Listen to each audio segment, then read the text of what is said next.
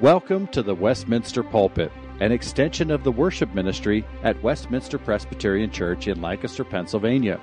Please contact us for permission before reproducing this message in any format, and may this sermon nurture your life in a meaningful way as we proclaim our Savior. We now join our senior pastor, Dr. Chris Walker. Well, let's turn to God's Word today where we are going to look at this Christ that we have just sung about. We're turning to the end of Mark chapter 14. I'll uh, be away the next two weeks, so Dr. Light and Dr. Kiefer will be taking you through chapter 15 and the death of Christ. But this morning, we want to look at the remaining events surrounding Jesus' arrest and betrayal. If you were with us last week, you know that we watched as Jesus' disciples ignored his warnings, slept through his prayers, and fled at his arrest as Judas betrayed him with a kiss, and the rest of the disciples abandoned their Savior. This morning, we want to look at the culmination of Jesus' arrest and betrayal as the Sanhedrin uh, judges him to be guilty, and Peter denies him three times. So we're looking at Mark 14. We're going to begin reading in verse 53, and we'll read down to the end of the chapter. This is God's Word. And they led Jesus to the high priest, and all the chief priests and the elders and the scribes came together. And Peter had followed him at a distance, right into the courtyard of the high priest. He was sitting with the guards and warming himself at the fire. Now, the chief priests and the whole council were seeking testimony against Jesus to put him to death, but they found none. For many bore false witness against him, but their testimony did not agree. And some stood up and bore false witness against him, saying, We heard him say, I will destroy this temple that is made with hands, and in three days I will build another not made with hands. Yet even about this, their testimony did not agree. And the high priest stood up in the midst and asked Jesus, Have you no answer to make? What is it that these men testify against you? But he remained silent and made no answer. Again, the high priest asked him, Are you the Christ, the Son of the Blessed? And Jesus said, I am. And you will see the Son of Man seated at the right hand of power and coming with the clouds of heaven. And the high priest tore his garments and said, What further witnesses do we need? You have heard this blasphemy. What is your decision? And they all condemned him as deserving death. And some began to spit on him, to cover his face, and to strike him, saying to him, Prophesy. And the guards received him with blows. And as Peter was below in the courtyard, one of the servant girls of the high priest came and Seeing Peter warming himself, she looked at him and said, You also were with the Nazarene Jesus. But he denied it, saying, Oh, I neither know or understand what you mean. And he went out into the gateway, and the rooster crowed. And the servant girl saw him and began again to say to the bystanders, This man is one of them. But again he denied it. And after a little while, the bystanders again said to Peter, Certainly, you are one of them, for you are a Galilean. But he began to invoke a curse on himself and to swear, I do not know this man of whom you speak. And immediately the rooster crowed a second time. And Peter remembered how Jesus had said to him, Before the rooster crows twice, you will deny me three times. And he broke down and wept. Father, I do pray that you would be with us this morning and that your Spirit would apply these words to our hearts, that you might draw us closer to Christ and magnify Christ in our minds and make us more like him for your glory. We pray this in Christ's name. Amen. This morning, maybe we could start with a little personal quiz. I wonder if you can call to your mind what the ninth commandment is. Now, some of you might know right off the top of your head which commandment is the ninth commandment. Some of you might need to sing through the Ten Commandments song real quickly until you get to number nine. Or maybe you need to do your Ten Commandments hand motions and figure out what number nine is. Or maybe you can just ask your first or third grade uh, student, who I think uh, covers the Ten Commandments this year in Sunday school, to remember that the ninth commandment is, You shall not bear false witness against your neighbor. And as many of you could likely also tell me, to bear false witness means to lie about a person or a situation. And this morning's passage gives us two examples of bearing false witness. Mark is continuing to trace here the suffering of Jesus on his way to the cross. And this morning, he is condemned by false witnesses who frame him as guilty, and he is denied by the false witness of Peter, who fears associating with him. So the focus today is again on the suffering of Jesus, and particularly, it is his suffering through the injustice he bears from those who hate him and the further abandonment he suffers from the one who loves him. And we want to look at each of these. So we'll start by looking at verses 53 to 65 as we focus on the suffering of Jesus first from the false witnesses in this unjust trial. Mark tells us that after being led away by that motley mob with swords and clubs, Jesus was led to the house of the high priest and that by early in the morning all of the chief priests and the elders and the scribes had gathered together so that the whole council might cast judgment on Jesus. However, nearly everything about this trial is unjust.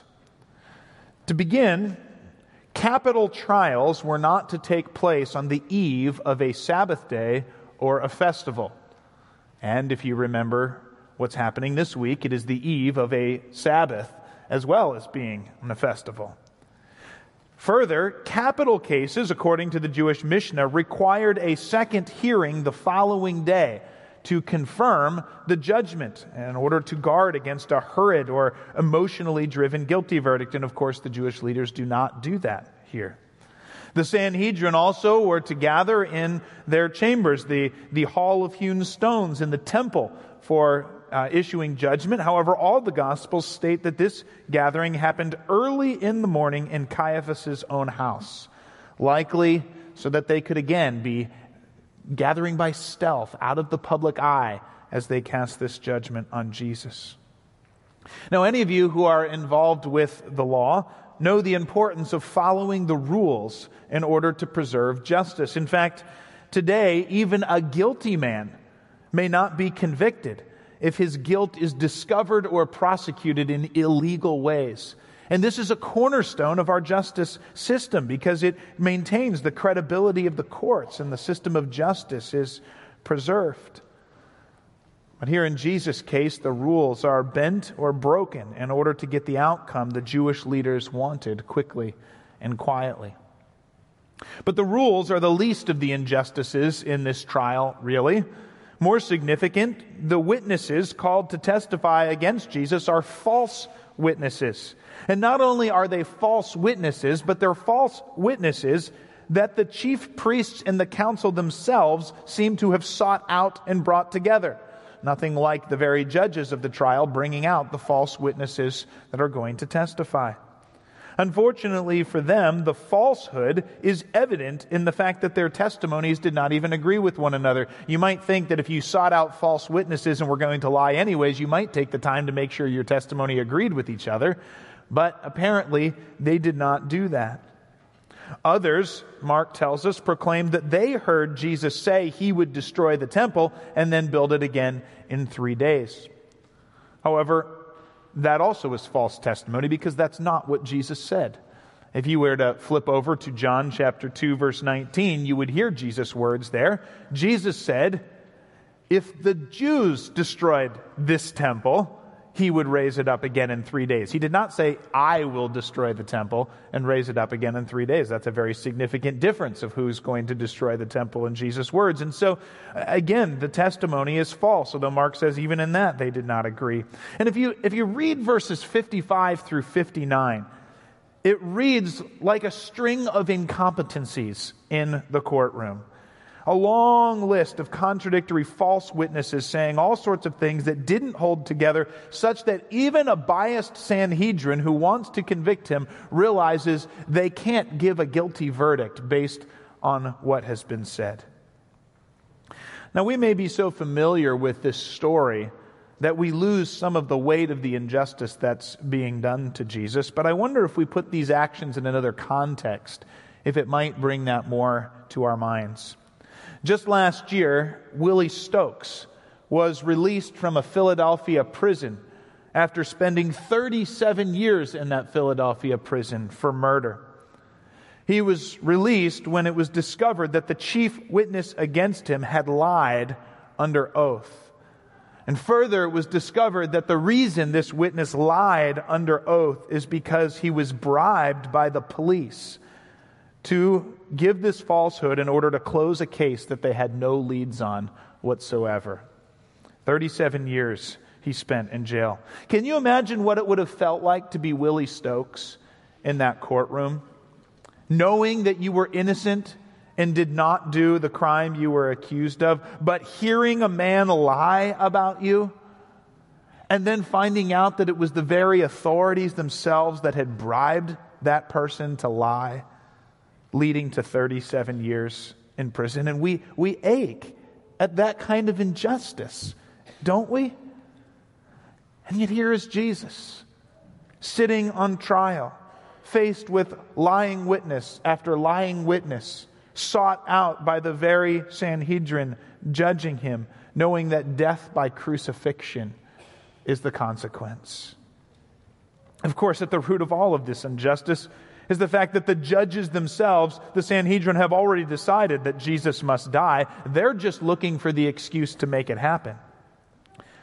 I just imagine that being on trial and slowly realizing that you're not actually on trial at all because the group judging you has already decided you're guilty and they're just casting about looking for the reason to justify it? That's the situation that we are faced with here. That's what Jesus is facing. And we begin to feel the weight of the injustice that he suffers. Finally, though, the high priest stood up in exasperation at the futility of all this and he tried to bait Jesus. He says, he says to him, Have you no answer to make? What is this that these men testify against you? But of course, they hadn't testified anything truly against him, and so Jesus doesn't take the bait. He remains silent and makes no answer. Now, Jesus' refusal to give an answer, of course, is strategic. Jesus is not going to hang himself uh, on these words, but it's more than that. His very silence is confirming again to the Sanhedrin his identity and who he is. Because you remember Isaiah 53, verse 7, talking about the suffering servant who would take our sins upon himself. Isaiah 53 had said that this servant of the Lord would be oppressed and afflicted. And certainly we see that in our passage. Yet, Isaiah said, he would not open his mouth. He would be led like a lamb to the slaughter. As a sheep before her shearers is silent, so he would not open his mouth. And so Jesus is perfectly fulfilling these verses. And the irony is that in this very trial to condemn Jesus for who he claims to be, Jesus gives further evidence of who he is from the scriptures as he fulfills these prophecies that those leaders should have known so well. Well, the high priest tries again. This time, verse 61, he asks, Are you the Christ, the Son of the Blessed? Now, Jesus' answer here stands out in the narrative of Mark. You've been with us here through the last 14 chapters, and, and if you think back over the last year, what you'll remember is that every time there came a point for Jesus to publicly proclaim who he was, he said not to. He would heal someone and he would say, Go home and don't proclaim what has happened here. Peter would confess, You are the Christ, and Jesus would say, Tell no one. And yet here Jesus is on trial before the court, asked, Are you the Christ, the Son of the Blessed? And Jesus gives a ringing declaration. He says, I am. And you will see the Son of Man seated at the right hand of power and coming with the clouds of heaven. Of course, for three years, Jesus did not want people proclaiming that he was the Messiah because they had the wrong idea of what the Messiah was here to do. But now Jesus has come to the moment of his suffering and death. Now he will be shown to be not only the Son of God, but the suffering servant. Not a Messiah who would ride ride into glory in Jerusalem at that moment, but a Messiah who would die on behalf of his people. And so he declares who he is. And once again, even in his declaration, Jesus appeals to Scripture. You hear there his reference to Psalm 110, verse 1, where the Lord says to David's Lord, Sit at my right hand until I make your enemies your footstool. And Jesus quotes from Daniel chapter 7, verse 13, where Daniel saw in his vision one like the Son of Man coming on the clouds of heaven, who was given dominion and glory and a kingdom that all people, nations, and language should serve him forever. And so here is Jesus proclaiming himself to be the Son of Man, whom all these people will see seated at the right hand of power and coming with the clouds of heaven. And by proclaiming these things, Jesus is fulfilling prophecies again over the centuries. And he's proclaiming himself to be David's Lord, the one to be at the right hand of God, the one who would have dominion forever over God's people. This is an exalted claim, in addition to affirming, Yes, I am the Son of the Blessed One. Of course, this leads Caiaphas to tear his clothes in anger and says, Well, we don't even need any witnesses anymore. You've all heard his blasphemies. Apparently, the entire assembly agrees and they condemn him to death. The one thing this council never appears to have considered is that Jesus might be telling the truth. They hear Jesus' proclamation and immediately say, Well, if he said that, he's got to be guilty of death. And yet, here is Jesus proclaiming truly who he is. And despite all of the signs and the miracles he has given, despite the prophecies he has fulfilled, they use his words as the excuse they need to condemn him to death. Once he's condemned, some begin to spit on him, to strike him, to mock him. They cover his eyes and say, Prophesy, you Son of God, who punched you? As we read these, one commentator begins to make a list of the ironies of this trial and this moment. The Sanhedrin has used the law to condemn Jesus, but they broke the law to do it while Jesus upheld the law. These rulers and guards mock Jesus and his ability to prophesy at the very moment that he's fulfilling all of God's prophecies. And they condemn Jesus for blasphemy. But Jesus spoke the truth, while the high priest himself has uttered blasphemy, since Jesus is, in fact, the Son of God. And so it is that the false witnesses and the injustices of the trial and the undeserved abuse stack up as we see more and more what Jesus endured and suffered for our sake. But while all this is going on, there's another false witness that's taking place. And so I want to move on to verses 66 to 72 now.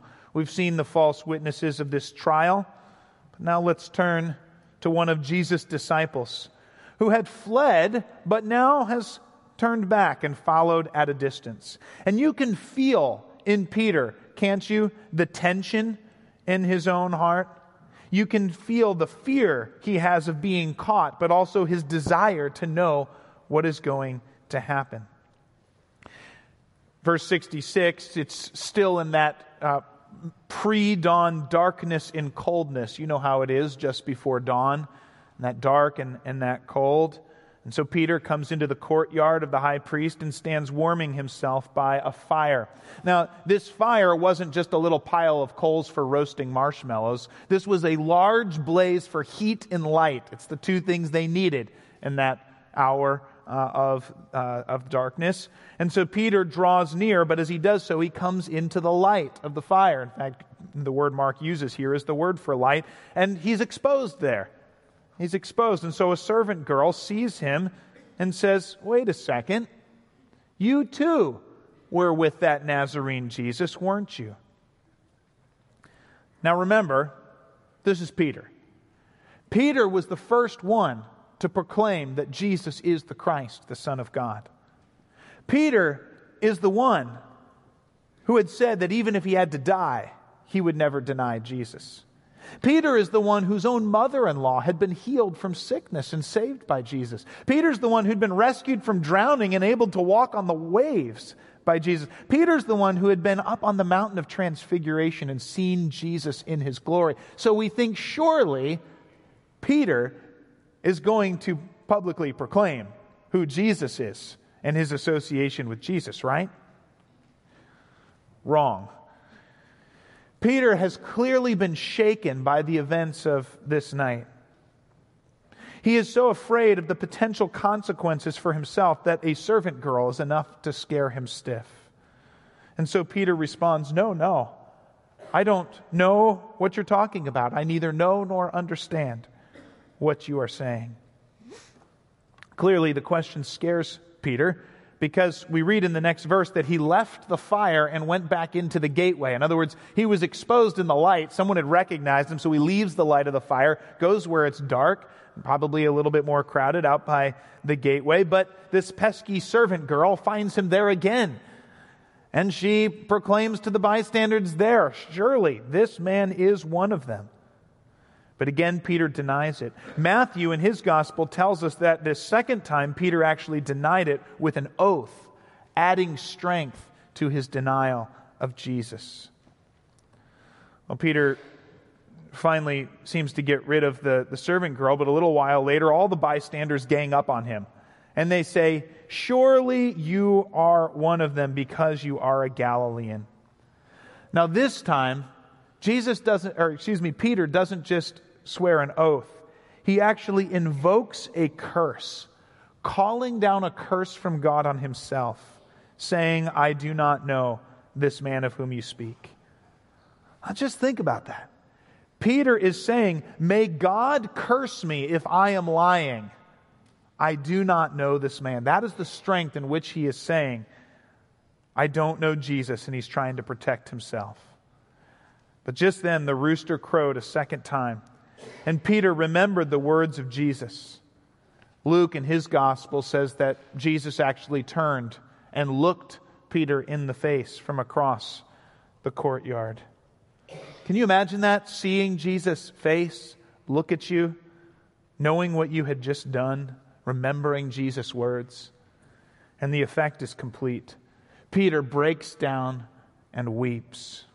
He too has borne false testimony against the man he knows is the Christ and the Son of God.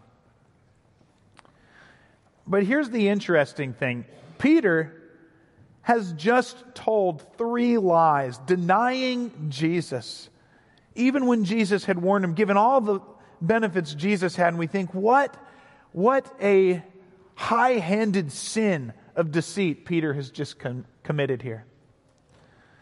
But despite the boneheadedness of Peter, as I thought about his example this week, I could not feel any scorn for Peter in my heart. I wonder if you feel the same way. And I think it's because I have little room to put myself above Peter.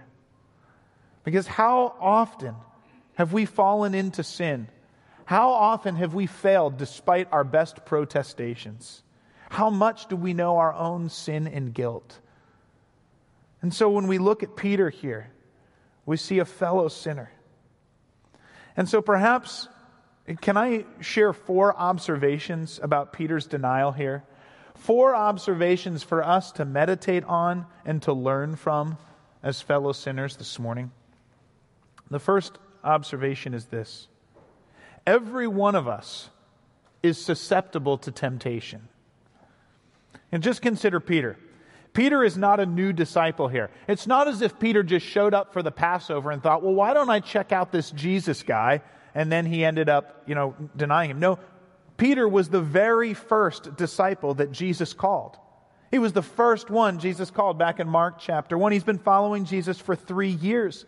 And he hasn't just been following Jesus, he's been walking intimately with him, seeing him in his glory, knowing him in his power, hearing him in his teaching, confessing him as the Christ and Lord. And it's Peter who denied Jesus. Reflecting on Peter, Scottish preacher Colin Smith says, It is possible, after years of following Jesus, to love him less intensely, follow him less closely, and obey him less completely if we take him for granted and go through the routine rather than increasing in our knowledge of him so that we love and worship him more. But Peter hasn't just been following Jesus for three years, Peter has also shown great moments of spiritual success. Peter was the one who confessed Jesus as the Christ, the Son of God. And then Peter denied Jesus. A few weeks after the resurrection, Peter is the one who's going to preach at Pentecost and scorn the threats of the Jewish leaders, proclaiming it is better to obey God than men. But that same Peter, a little while later, according to Galatians 2, is the one who will abandon fellow Gentile believers because he was afraid of what some visiting Jewish Christians might think of him. See, one success does not put us above falling the next day. It will do us no good to think we are above or beyond certain temptations just because we have done well for a time. Rather, as Paul puts it in 1 Corinthians 10 12, therefore let anyone who thinks that he stands take heed lest he fall. See, the presence of God's Spirit certainly gives us great hope for sanctification and growing in righteousness. But in this life, with the old habits of this flesh still in us, and Satan seeking to tempt us, we must be aware of how susceptible we are to temptation. And it does not matter how long we have followed the Lord or how many recent successes or victories we may have won, we are still susceptible to temptation. And only our awareness of the danger will keep us alert to watch and to pray lest we enter temptation. That's the first observation for us to learn from this morning. Second is this we learn from Peter's example the importance of fleeing temptation as soon as we recognize it. Do you notice here how Peter hangs around and hangs around and hangs around? And there might be someone who would say, well, at least Peter's in the vicinity. Isn't that better than abandoning him and still being hiding off in the woods somewhere? But I don't think so not given what we know. See, Peter had already tried to demonstrate his courage by pulling out his sword to defend Jesus, and Jesus had said to Peter, Put it away.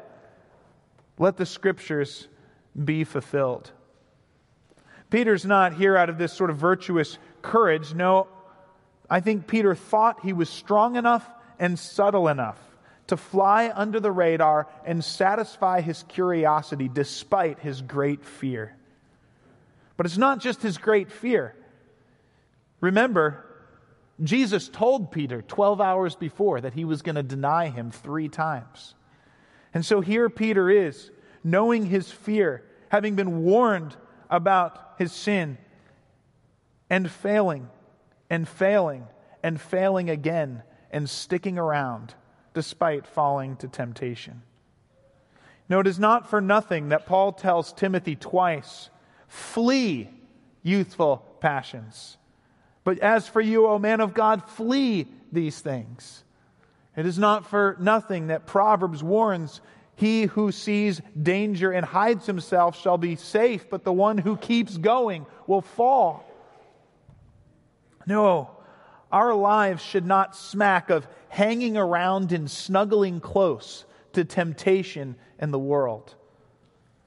We should rather demonstrate the boldness and the energy and the zeal communicated by phrases like flee these things and pursue righteousness, godliness, faith, love, and peace. And Peter's example warns us of the danger of ignoring Scripture's advice. So, first, Peter reminds us that we're susceptible to temptation no matter how long we've been following Jesus or how many victories we may have won. Second, he warns us of the importance of fleeing temptation. But third, Peter's example warns us of the consequences of continuing in sin rather than repenting quickly. Now, any of you who have ever lied, you know what happens when you lie once. You usually feel like you need to keep lying to cover up the truth. Colin Smith again puts it this way He says, What often can begin as a matter of foolish sin and a moment of weakness, when repeated, becomes more and more a willful sin and a decision to keep going in what you've committed. Notice what happens with Peter. First, in the moment of his fear, standing around the fire with Jesus in the hands of the Sanhedrin, Jesus says, No, no, I don't know who Jesus is. But the next time, he swears an oath to confirm that he does not know Jesus. And then when it happens again, he actually calls down God's wrath on himself, invoking a curse to confirm that he does not know Jesus. When the initial sin and folly go unrepented of, sin becomes more and more willful, and we become more and more trapped in it. This is true of lying, where each lie increases the stakes and makes us more and more convinced that we have to keep lying or we'll be worse off than ever. This is true of pornography that may start with a moment of curiosity or deceit, but it lures us and traps us and becomes more and more a matter of choice and then habit and then slavery. See, sin always tells us that repenting and coming clean will be far more painful than just hiding it, keeping it in the dark, and continuing. When the opposite is really true, that repenting now will always be less painful and more hopeful than hunkering down in our sin. And Peter's warning and example is when we do hunker down in our sin, it becomes darker and more willful and finally more enslaving in our lives. So that's the third warning that Peter gives us about our temptations to sin. But finally, let me give you one more. One more thing that Peter's example shows us. Peter's example shows us the hope that we can have in repentance. And it's hard to imagine in some ways a fall greater than Peter's. And it's frightening to think about the consequences. After all, isn't Jesus the one who said in, in Luke chapter 9, He that is ashamed of me, of him the Son of Man will be ashamed when he comes in his glory? And hasn't Peter just invoked a curse on himself in his denial? And yet, you notice what happens there in that last verse, verse 72. That at the look of Jesus and the remembrance of his word, Peter breaks down and weeps. There is grief over his sin that is evident in this weeping. There is repentance and a hatred of those sins in his tears. And the genuineness of that repentance is borne out over time. It's borne out in Peter's confession of faith in Christ and his commitment to Christ after the resurrection. It's borne out in his willingness to preach Christ in the face of prison and persecution in the years to follow.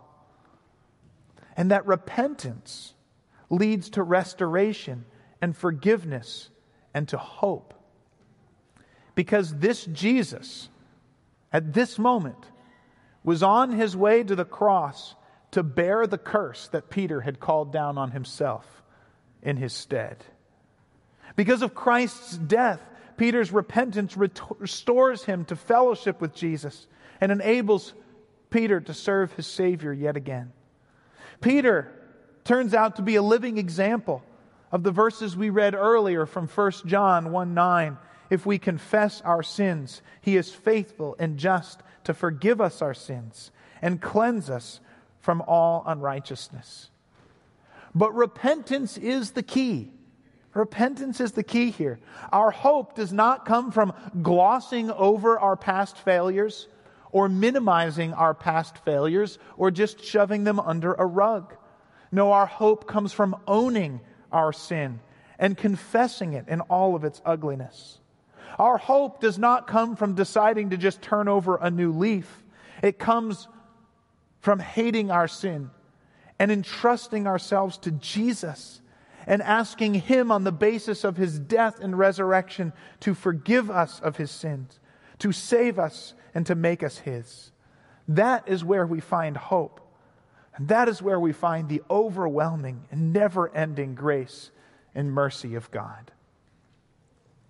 So, in the end, the very suffering we see mounting on Jesus in the first part of this passage is the hope for Peter's sin and ours that we find in the second part of the passage. Jesus went through abandonment and injustice and physical suffering and finally death under the wrath of God that we might be forgiven and accepted in His sight if we come to Him. And so, the only question before each one of us this morning is how have we responded? Or how will we respond to such a Savior? Will we ignore his testimony in hard hearted rejection like the chief priests and the false witnesses did? They heard his testimony of who he was and they rejected it. Or will we break down and weep in repentance for our sin? And will we receive and rest in faith alone on the risen Jesus, who is at the right hand of the Blessed One and who will come again on the clouds of heaven? Will our hope and trust be in Him? Will we flee temptation, watch and pray, and follow Him who died for us? That is the question for each one of us this morning. Let's pray. Father, how we thank you for sending your Son through the suffering that we see before us in this passage this morning and more to come in the next few weeks. How we thank you for the hope Christ, crucified and risen, gives to sinners. And how I pray that we might flee from sin to such a hope. And Father, I pray for all of us, whether we have looked to Christ for one minute or an entire lifetime, would we be aware of how susceptible we are to temptation? Would we be quick to flee temptation? Would we be quick to repent and not let our sin become more willful and more enslaving? Oh, Father, rescue us, draw us to Christ, pour out your Spirit, and enable us more and more to die to sin and live to righteousness to the glory of God. And would you make this true of us for Christ's sake? We pray. Amen. The Westminster Pulpit is courtesy of Westminster Presbyterian Church in Lancaster, Pennsylvania. You are welcome to worship with us on Sunday mornings at 8 or 11 a.m. To learn more or have questions about the gift of salvation through Christ Jesus our Savior, contact us at westpca.com. Thank you, and may Christ be glorified through this ministry, the Westminster Pulpit.